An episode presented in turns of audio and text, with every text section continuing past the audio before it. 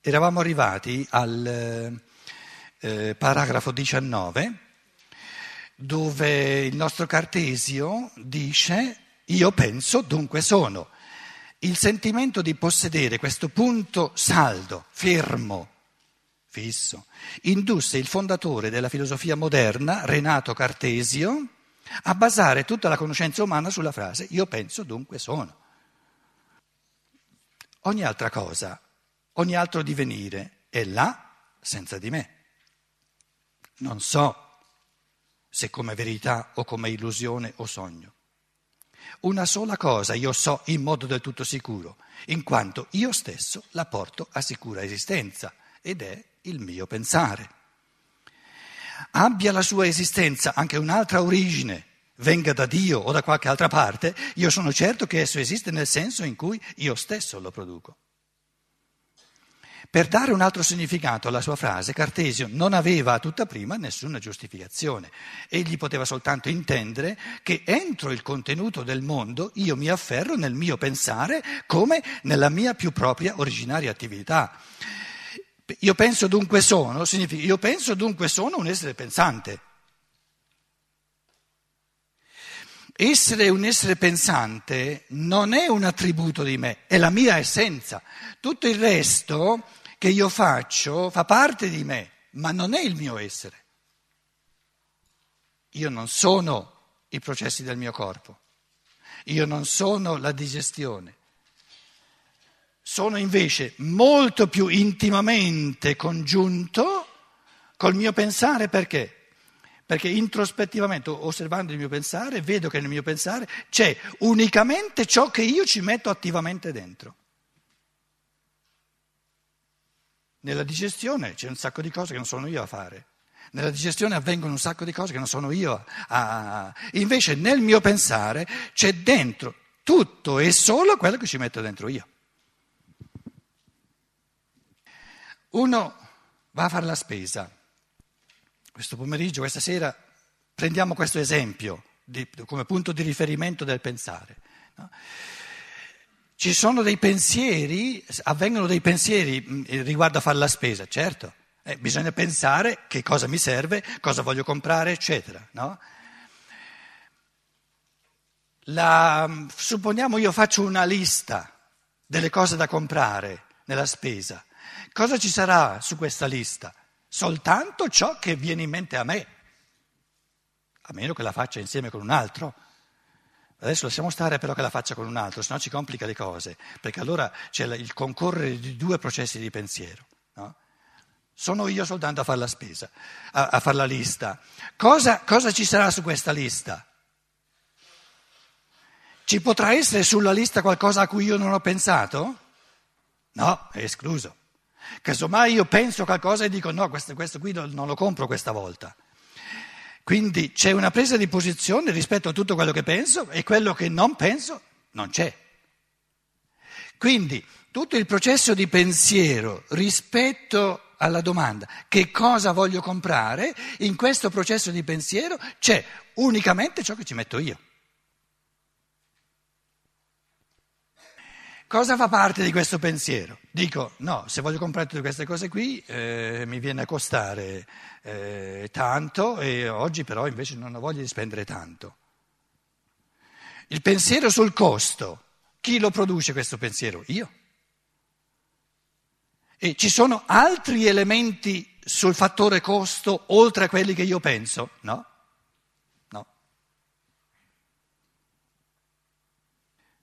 Adesso un altro pensiero sulla spesa è quanto tempo mi ci vuole. Se faccio uno spesone mi ci vuole un'ora, supponiamo, no?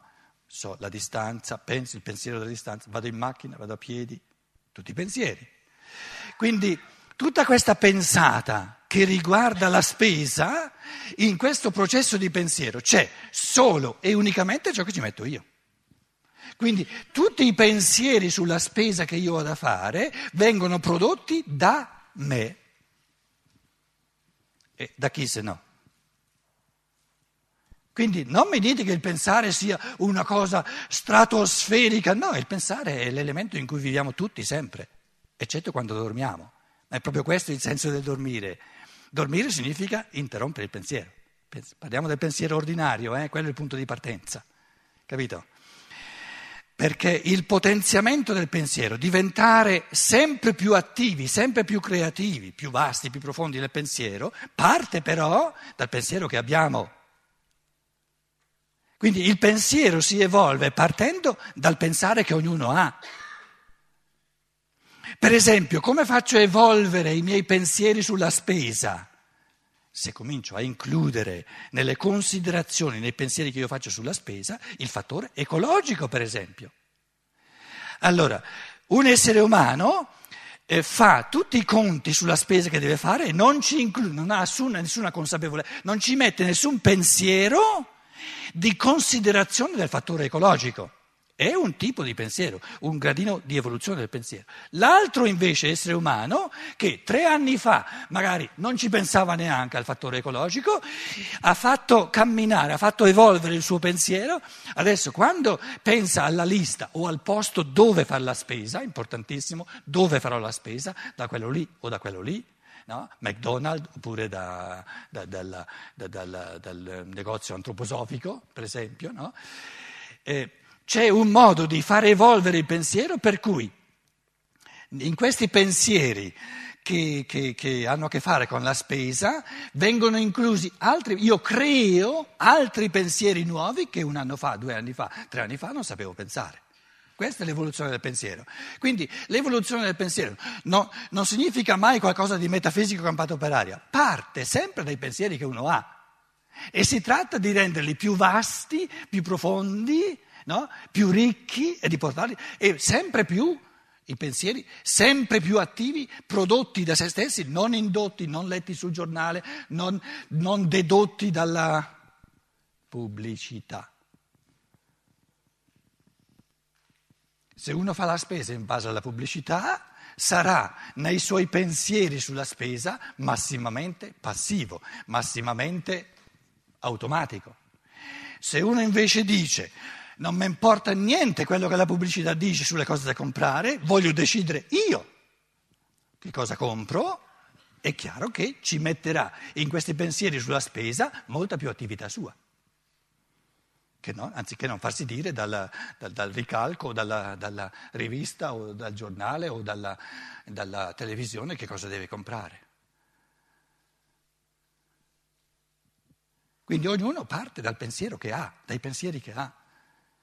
E farli evolvere significa diventare sempre più attivi, sempre più creatori, sempre, gestirli sempre di più in proprio e non mutuare pensieri eh, dal di fuori, dalle percezioni, eccetera, no? che, che, sono frammenti di, di passività, frammenti di automatismo. E ciò che è automatico non dà gioia perché non c'è creatività.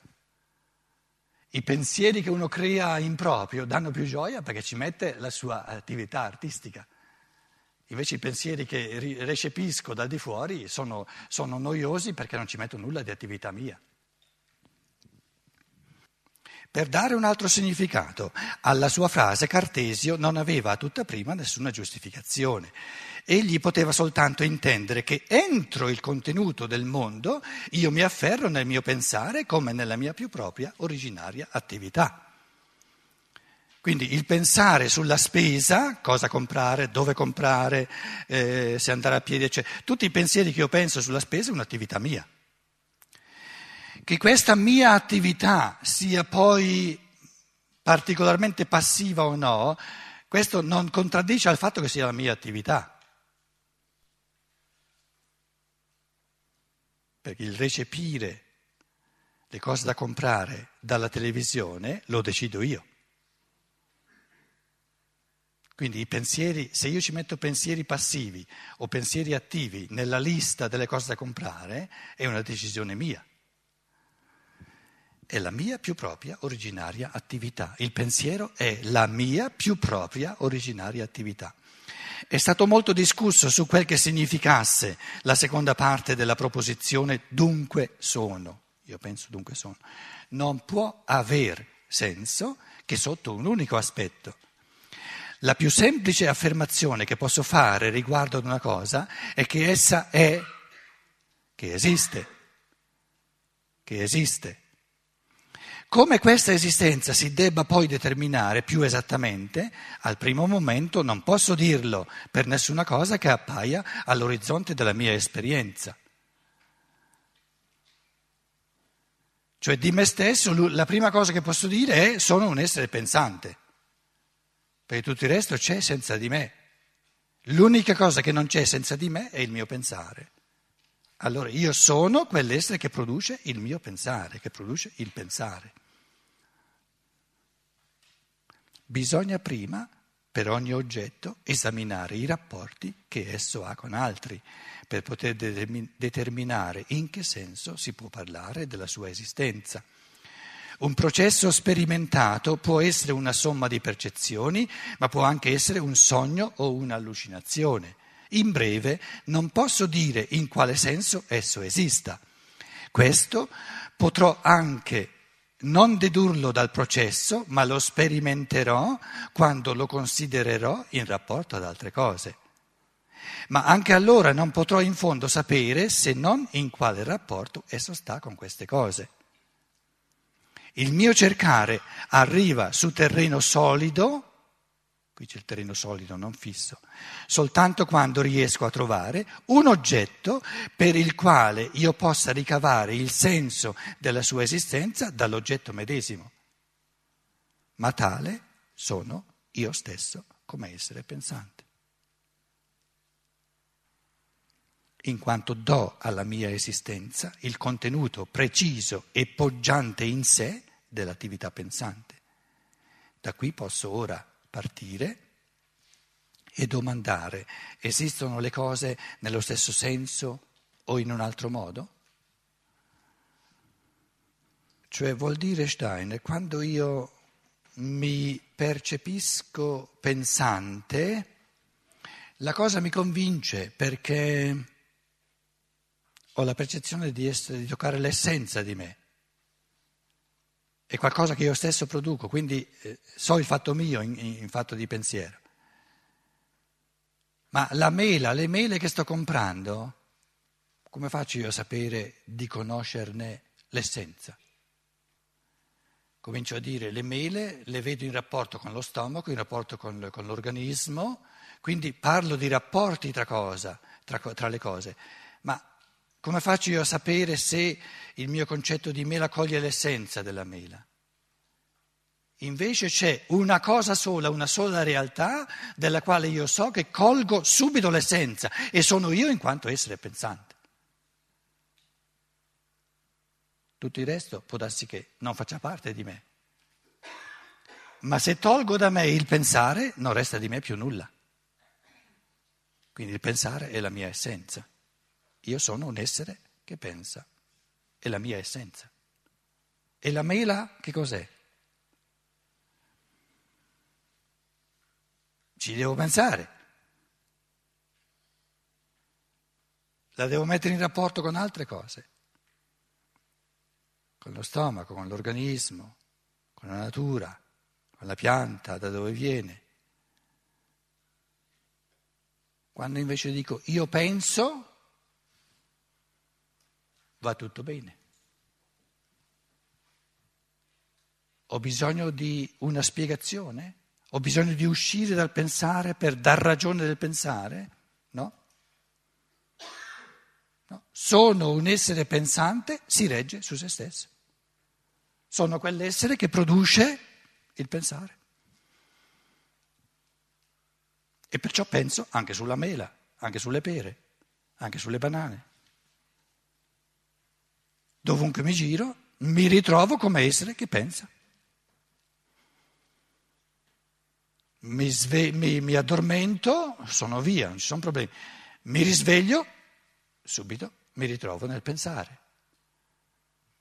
Qual è la mia essenza? Di produrre il pensare. Di creare il pensare. Quindi sono uno spirito, uso altre parole, ma è sempre la stessa cosa. Sono uno spirito che origina il pensare, creativamente. Sono fatto così. Una gran bella cosa, ma sono fatto così, non posso fare altro che pensare. E, e nel mio pensare c'è soltanto, sempre e solo quello che ci metto io. Sì, però c'è anche dentro quello che la televisione ti ha detto, ma la decisione di, di, di recepire quello che, quello che dice la televisione è mia, cioè sono io, devo io metterlo dentro il mio pensiero, quello che c'è nella televisione. Uno lo fa, l'altro non lo fa, quindi è l'essere umano che gestisce, è sempre l'essere umano che gestisce il suo pensiero. Che poi certi contenuti del mio pensare siano maggiormente attivi, maggior, altri maggiormente passivi, questa è un'altra faccenda. Sta di fatto che nel mio pensare c'è sempre e solo ciò che io ci metto. Che poi io lo faccia sgorgare direttamente da me o l'abbia recepito dal mondo, questa è un'altra questione. Sta di fatto che nel mio pensare c'è sempre e solo ciò che ci metto io, più o meno attivamente, più o meno passivamente. Perché quando faccio la lista della spesa sta a me decidere se mando a ramengo la televisione, la pubblicità della televisione o se ne tengo conto. Con che cosa mando a ramengo la pubblicità della televisione? Col mio pensare. Con che cosa ne tengo conto? Col mio pensare. Quindi non posso mai uscire dal pensare. L'unica alternativa è di addormentarmi.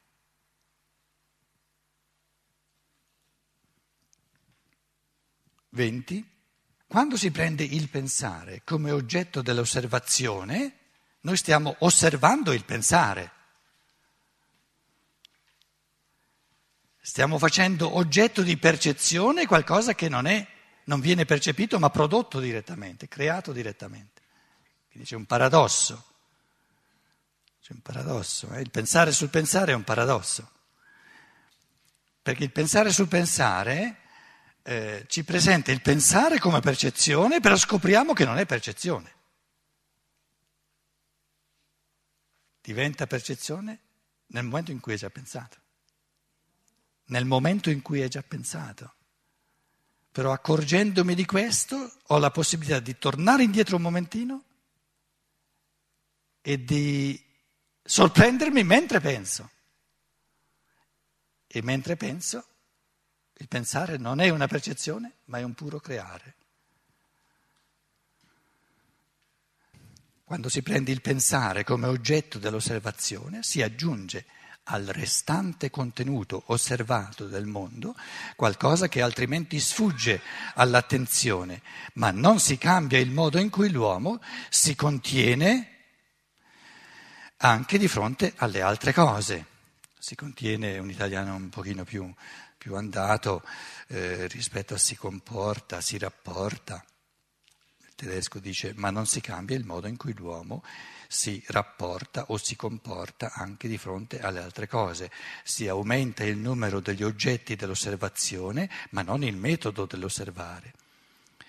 Quando io penso il pensare, aggiungo un'altra percezione su cui penso, che è il pensare, ma il processo di pensarci sopra rimane sempre lo stesso.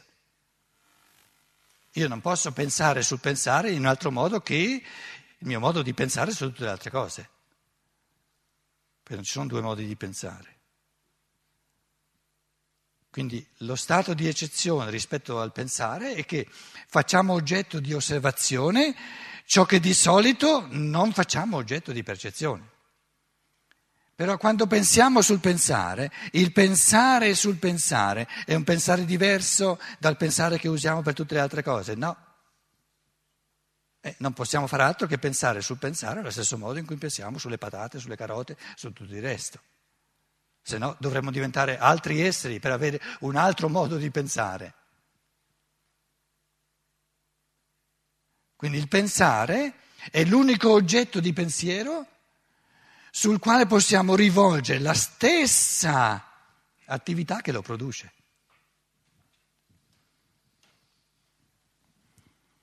La digestione non la possiamo digerire, invece il pensare lo possiamo pensare.